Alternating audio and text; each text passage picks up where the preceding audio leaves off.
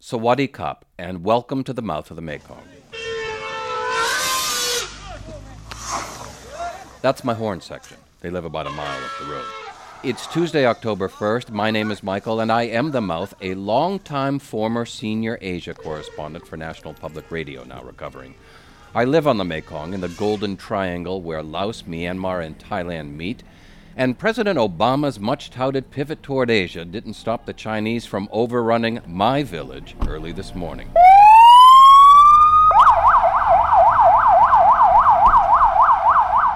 They came just before 9, a mechanized column of high end BMWs, Audis, and Benzes. Where do they get all this money? More than 30 cars with blue Chinese plates escorted by Thai tourist police. They jumped out of their cars brandishing cameras and smoking nasty smelling cigarettes, and descended on the big Buddha next to the river like, well, there were a lot of them. They posed for group pictures, lots of group pictures. Then they jumped back into their cars heading north, each car with a number pasted in the front window, 1 through 34.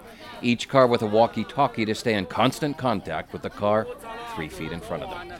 And there are more of them coming now than ever before. They come across the Mekong by ferry a little south of here at Huay Xai. The people in my village aren't too fond of the Chinese. Why? Two reasons. They're loud, the villagers say, and, worst of all, they don't buy anything.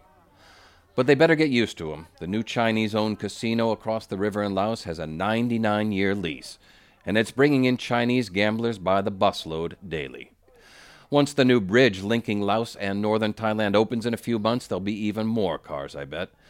Here's hoping the Chinese learn to spend more to make the locals a little happier. Hearts and minds, people. Hearts and minds.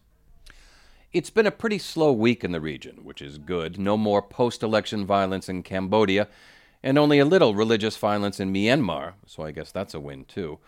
And in Cambodia, there was even a bit of good news. The Supreme Court ordered the release of two men wrongly accused in the murder of labor activist Chea Vichea in 2004, and all charges against the men were dropped. Born Sam Nang and Sok Sam Oeun had already served five years of their 20 year terms. They were scapegoats, plain and simple, and just about everyone in town knew it. Here's an interview I did with Born Sam Nang back in 2009 when he was out briefly on appeal describing how things worked at the police station after they brought him in.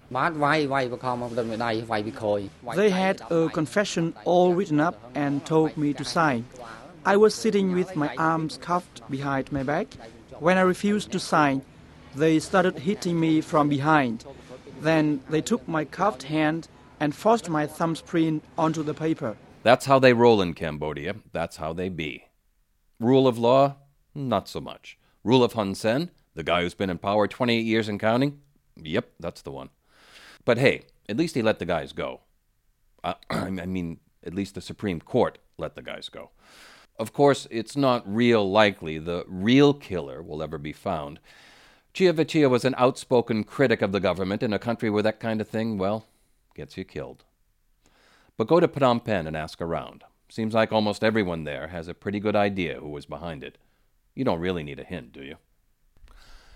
Meanwhile, the Cambodian opposition says it's getting ready to hold two major demonstrations later this month to protest the election result. Let's see how the government deals with that, but you gotta give it to Hun Sen. He may have been on the back foot immediately after the election, surprised by the opposition's strong showing. Well, they say they won. But he seems to have recovered nicely. He's not giving any ground on the opposition demands for an independent investigation into the election and Parliament has already convened without the opposition, which is boycotting in protest. That means he's won, for now at least. And it's hard to tell whether the opposition can keep its momentum. The man's been in power for 28 years. He knows how to play the game. That's it for this week. Thanks for listening. Any comments, criticisms, suggestions? Go to the contact button at mouthofthemekong.com and have at it. Talk to you, with you, at you again next week. Here's a little music from the Mekong Riverfront in Phnom Penh to take us out.